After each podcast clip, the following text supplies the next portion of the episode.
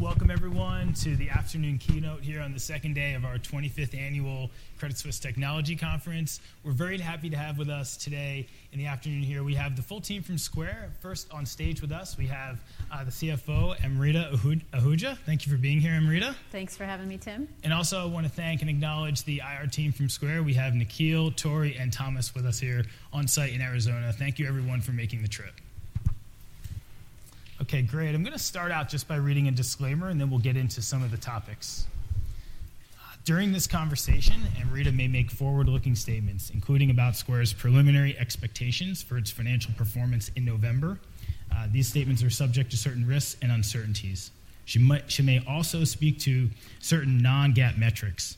Please take a look at Square's most recent filings with the SEC for a discussion of the company's risk factors and for reconciliations of non GAAP metrics to their most directly comparable GAAP financial measures.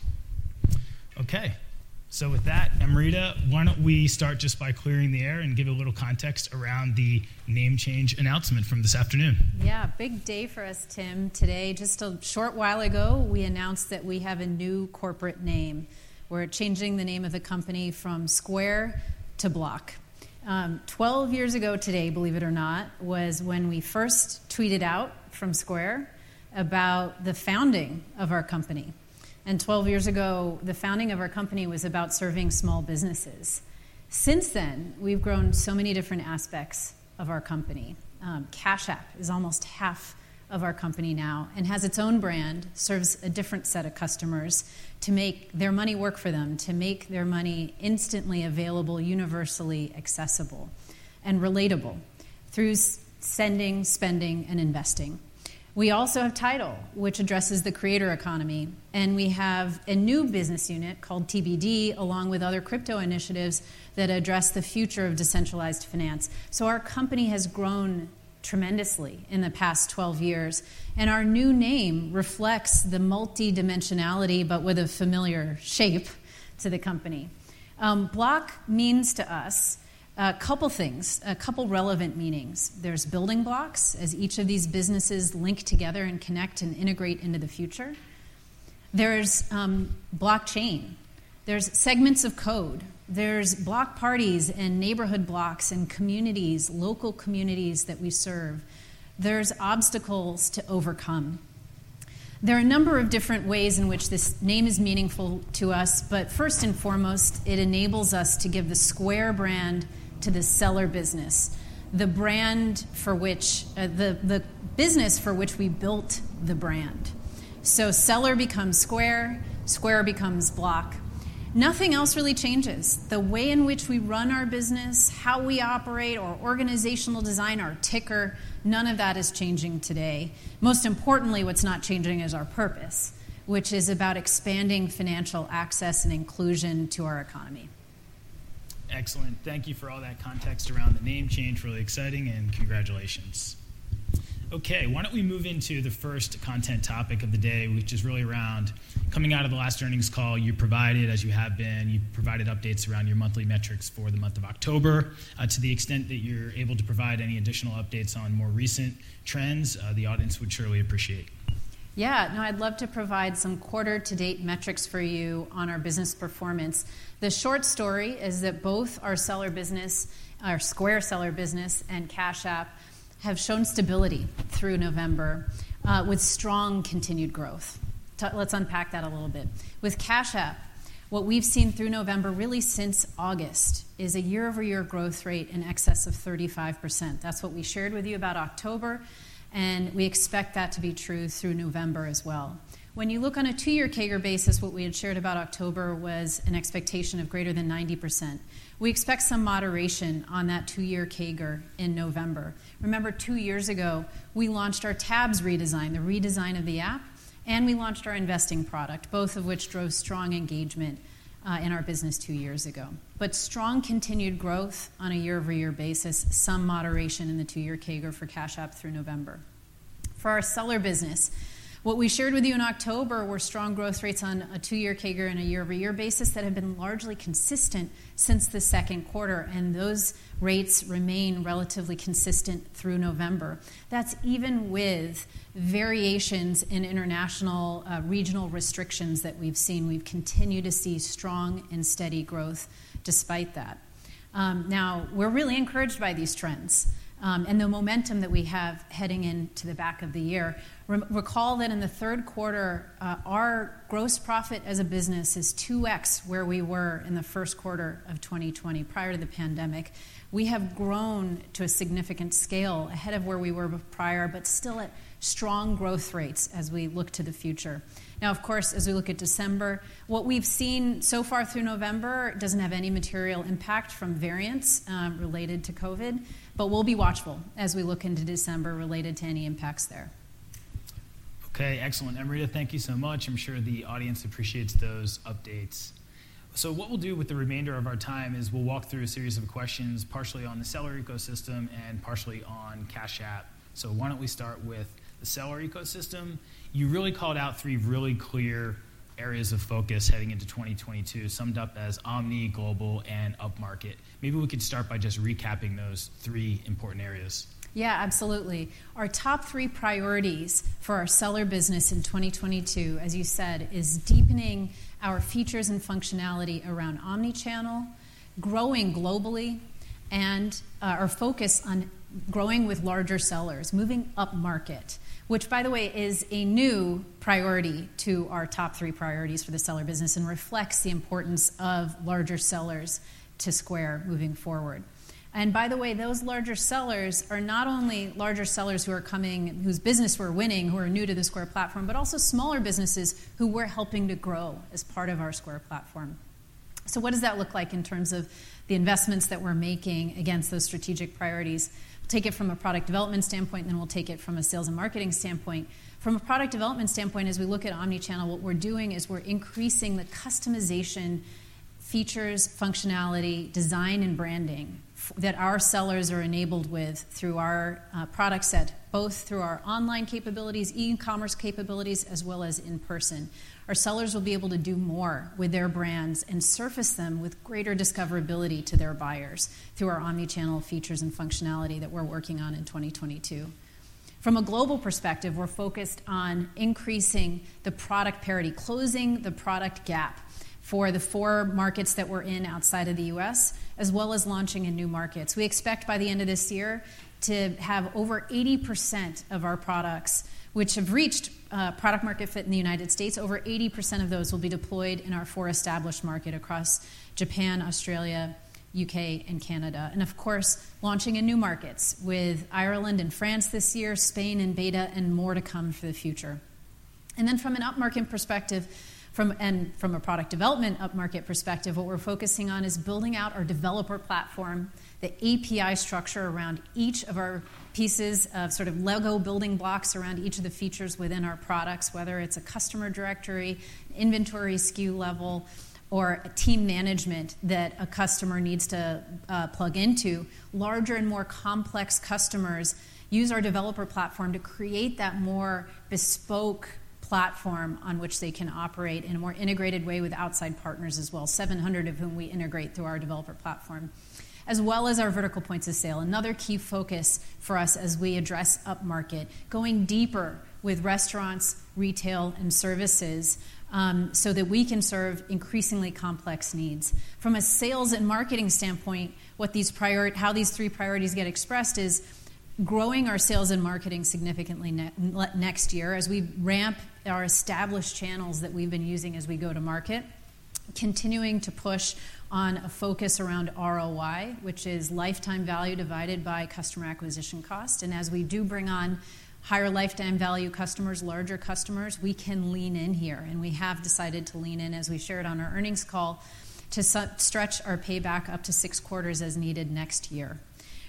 So our focus next year will be an incremental mix shift towards brand and awareness campaigns that help tell that story of who we are. The 30 plus products that we have, no longer just the little white reader, no longer just payments, but the Square brand for, that serves sellers can now serve a whole gamut of large and small sellers alike across hardware services, um, financial services, payments, and software. And that brand investment is a key part of telling the story, coupled with obviously our sales team and account management team as well as an incremental mix shift towards international, where we are seeing that as we close that product parity gap, we're seeing more greater efficiency in our go-to-market spend. And the four established international markets that we're in are nearing the U.S. levels of payback and ROI. And so this is an area where we're seeing strong uh, growth, reception, product market fit, a highly differentiated offering in those international markets across our omni-channel integrated suite of services. Um, and we want to lean in there from a go-to-market perspective. We view it to be very strategic for the future. Excellent. Thank you, Amrita. There's two minor follow-ups. You covered a lot of it in terms of moving up market. I think you covered it quite well. One aspect that maybe we didn't touch on too much was the building out of the sales force, which you had previously talked about doubling this year. Uh, one question we often get about that move up market and with the increased size of the sales force is the sales force are they being deployed vertically? Is it geographically? Is it some combination of the two?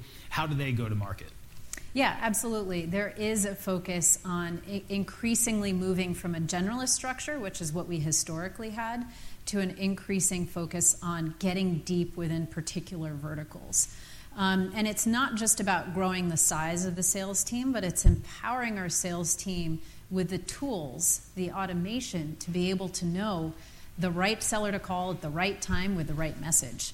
Um, and that persists through the funnel, not just at the top of the funnel when we're bringing a new seller on, but later on with our account management teams as they continue that relationship with sellers and onboard them with more products. You know, the average larger seller takes two and a half products on average, a mid market seller, which is more than half a million dollars in annualized GPV. That's now our largest segment, Tim. This is a larger segment for us than micros, which is obviously where Square has its roots. Um, but as we've grown, helped those businesses grow, and as we've made the compelling pitch to these mid market sellers, we've been able to grow this to be our largest segment. Our mid market GPV in the third quarter is 2x where we were two years ago on that uh, segment of sellers. So we're seeing um, a sales pitch that is resonating with this class of larger sellers. It's about that sales pitch is about the unified data that the sellers can see across the platforms, across in person, mobile, um, and online in which they're, they're serving their buyers. The ability to flex between those various platforms. You can order online and pick up in store, you can schedule a visit.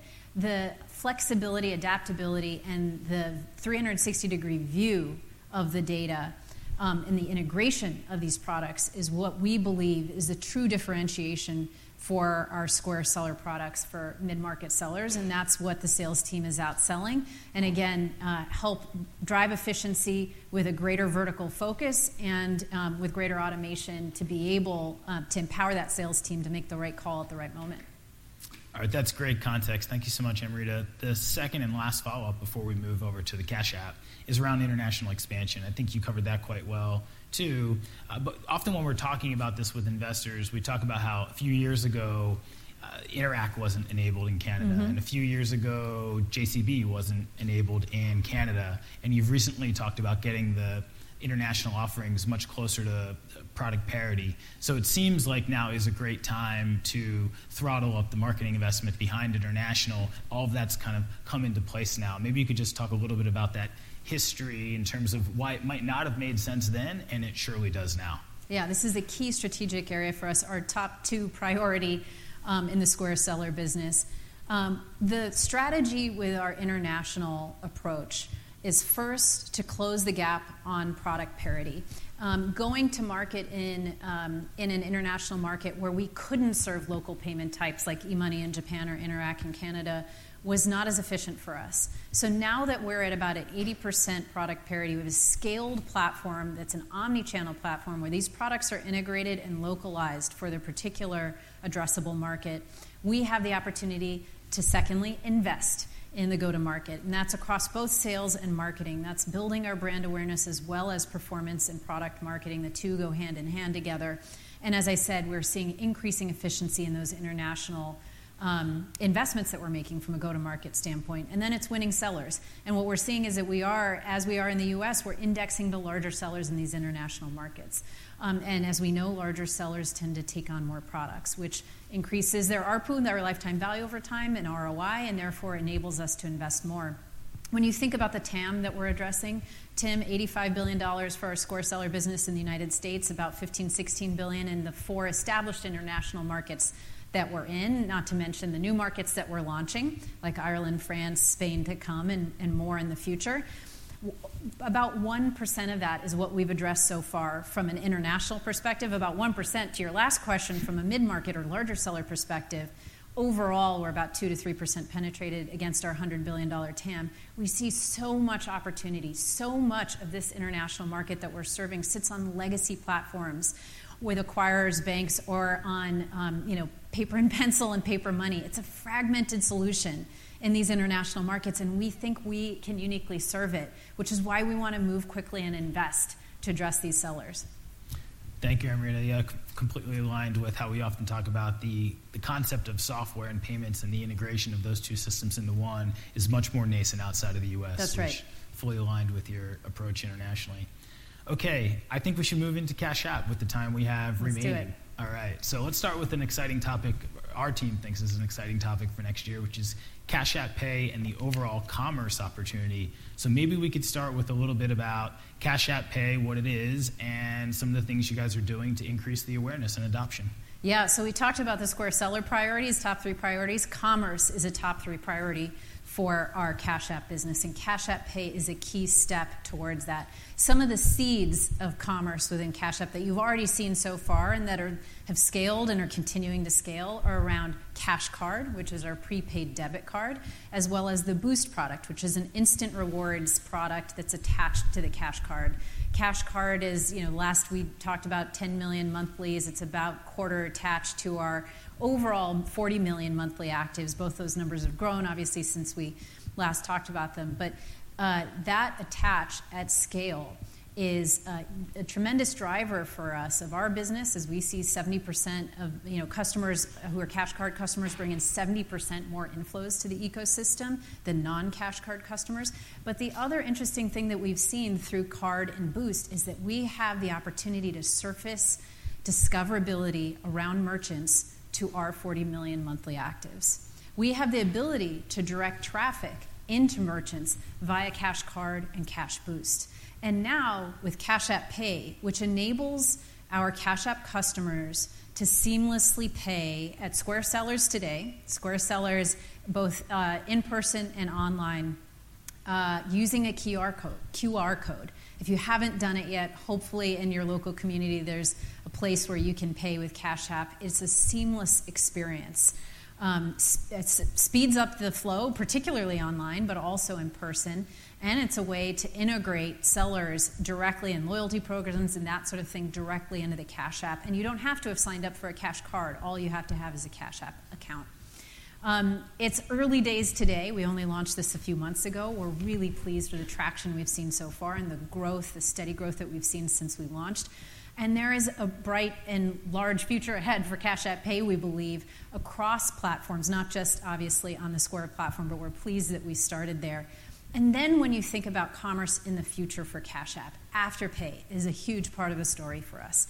What Afterpay brings is a very complementary set of 16 million consumers globally, obviously, a portion of which in the United States also indexes to digital natives, Gen Z, millennials, with an aspirational brand, but with a more complementary, sort of coastal, higher income set of consumers than what we see indexed to for Cash App across our 40 million monthly actives, 70 million annual actives. But what Afterpay has been able to do with their 16 million consumers and 100,000, largely enterprise merchants, is drive a 1 million leads a day from the Afterpay app into merchants. For some of those merchants, that's more than Instagram is providing for them. That's a real marketing vehicle. This goes beyond just being a payment type or a payment utility. Of course, that utility underpins the engagement and the daily utility of the app, But the potential for merchants here is around the marketing opportunity, is around the funnel of discoverability inside of Cash App for shopping opportunities and the unique incentives that we can provide as we begin to see more and more of both sides of the transaction. And what we see with Afterpay, of course, they do see both sides of the transaction, and what they see is opportunities for consumers to grow their frequency with Afterpay. The average of those 16 million consumers is transacting 15 times a year through Afterpay. Their Australian cohorts, which are more mature, are transacting 30 times a year through Afterpay. And merchants who are seeing that traction through Afterpay see 20 to 25% uplift in their average order volume, in their conversion, um, and in the frequency with which those buyers are visiting those merchants. So, again, at the scale of Cash App, you can imagine the future potential here. Excellent. Thank you, Amrita. And a lot of what you just mentioned there around Cash App Pay and also Afterpay really relates to this next topic, which it relates to the potential for an enterprise e commerce customer to work more closely with Square. We talked about this a little bit on the last earnings call in terms of the potential for a bundled sale. You can approach that enterprise merchant with Afterpay, Buy Now, Pay Later, the Cash App Pay button, and of course the ability to process unbranded payments. Maybe just talk about why that is such a unique offering to an enterprise merchant. And also, I would just put the caveat that, of course, the expectation there is that it's more of a, a longer dated item just given the time it takes to sell into an enterprise customer. Yeah, you know, the great thing is that Afterpay has an enterprise sales team, something that we're still in the process of building today. Our sales team on the seller business is still largely, you know, the sweet spot is still sort of this, you know, large businesses for us are still in the $2 million range, right? 2 to $20 million. Afterpay has 100,000 relationships with largely enterprise merchants. They have a relationship that we can tap into where we can t- jointly knock on the door together to not only offer the opportunity to access our 40 million monthly actives on Cash App, but also the and the boost product that we have in that, you know, cash card and the in-app discoverability around shopping that we'll be introducing in the future as we integrate Afterpay into Cash App, we'll be able to not only offer that compelling broad platform to enterprise merchants to increase the sales opportunity for buy now pay later for Afterpay into those merchants it becomes even more attractive when they see that there's more consumers that come with Afterpay but on the flip side of it on the seller side we'll have an opportunity to uh, grow in to being able to sell to enterprise sellers. We've already had some traction. We you know, featured SoFi Stadium on our most recent shareholder letter. Um, enterprise sellers like this are taking um, you know, features, functionality, or developer platform, or vertical points of sale, or online store and e-commerce capabilities, and plugging into them in bespoke ways um, into our seller ecosystem. And now, again, with that enterprise sales team that Afterpay brings us, and with those relationships, we have the opportunity to cross-sell and to build in together um, our seller capabilities into those Afterpay relationships. Excellent. Thank you, Amrita. With the time we have left, I want to see if we can focus a little bit on Cash App MAUs, clearly a major focus area for investors. But as we look into 2022, it seems like there are a number of drivers that could quite simply reduce churn and also increase gross adds at the same time, which is a pretty powerful combination. Maybe you could talk about those factors. Sure. So, um, Cash App today, again, 40 million monthly actives, um, up 2x versus where we were two years ago. Uh, gross profit up 4x versus where we were two years ago. In the third quarter, Cash App gross profit was 4x higher than we were at two years ago in the third quarter of 2019. So even as we've rapidly grown our actives population within Cash App, we've grown a more engaged, higher performant population of actives with a much higher ARPU on the Cash App platform. What that means is it enables us to invest into bringing more people into Cash App and to bringing more people who are going to or more likely to adopt more products into Cash App, who have potentially higher spending power into Cash App. Those are key investment areas for us as we think about the future. So um, I think there's two key priorities for us to outline as we think about growing our base of actives within Cash App. One is around marketing, and the other is around reinforcing the health of the business, the foundation of Cash App. Around marketing, what we will continue to be doing is um, leaning in to ramping our existing channels that we've been investing in over the past few years paid marketing, brand awareness, social. On social, we have millions of followers across Twitter, Instagram, Snap. We'll continue to do uh, influencer partnerships that enables us to reach different types of demographics than those um, that we've reached in the past, as well as continuing to go deeper with our current demographics, millennials, Gen Z, um, as we continue to broaden that. From a health perspective, what we're focused on within, within Cash App as we grow our, our base of customers is promoting positive behavior on the platform. We want to be able to identify the positive behavior and encourage that, root out any negative behavior, um, such that we can grow the um, the opportunities for those positive actors with greater limits. They can invest more, they can bring more money in. Um, we can educate our base of customers about the bad actors that are potentially out there. We can invest in customer service and compliance to be able to handle the greater scale that we're now at as a network. And we can invest in automation and machine learning um, to be able to, again, uh, incentivize the positive behaviors in our Cash App ecosystem that end up reinforcing the viral network effects that we see have played out so successfully over time within Cash App. Those are the key two strategies for us as we think about future growth of the, the network. And again, leaning into higher product adoption in the first month of the new customers that we're seeing. Not every MAU behaves the same, and some of our more recent new cohorts of customers are adopting products at faster rates which ultimately drives higher lifetime value and higher ARPU, which enables us to invest more. Okay, great. I'm glad we still have another minute or two to touch on this last topic, which actually is quite related. So, we're coming up on tax season and you've now had Credit Karma for almost a year or so, and we're anticipating that it will be ready to roll this, this year coming on to Q1. And maybe you could just talk a little bit about what investors should expect to see yeah. with Credit Karma in Q1. Yeah, and if I may broaden that just to say that we've been really excited with the product velocity that we see with Cash App overall. When you think about the last two months, we launched Cash App Pay for Square sellers with the opportunity to scale that across other enterprise platforms. And we launched Cash App for Families, serving teens now in the United States 20 million teens between the age of 13 and 17, reinforcing the network effects between families and local communities as we can onboard teens who have largely been left out of the financial infrastructure today using paper money, not being able to connect with family or friends who aren't in their community. Now they can participate via Cash App with peer to peer or with a, with a debit card and the boost functionality. Um, just in the past two months, those two launches. As we look ahead, we have a more integrated tax product now called Cash App Taxes. is a free filing um, tax preparation product for us. It um, has first order effects, which is enables um, our customers to bring more of their tax refunds seamlessly into Cash App. That's something we've seen historically, but now with the filing preparation service directly afforded to our customers via Cash App, we hope to drive that even further.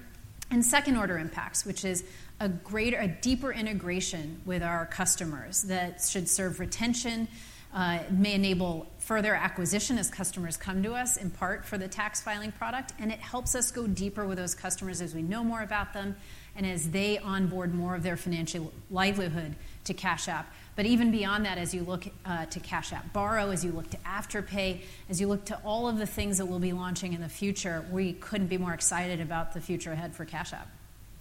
Thank you, Amrita. I think I think that sums it up well with moving up market into higher income consumers, also moving into teens, and then with Cash App Tax uh, ready to roll for Q1. There's a lot to be excited about. I want to, again, I want to thank you and the full team from Square for making the trip out here to join us in Arizona. Thanks for joining me on stage as well. Thank you, Tim. Appreciate it.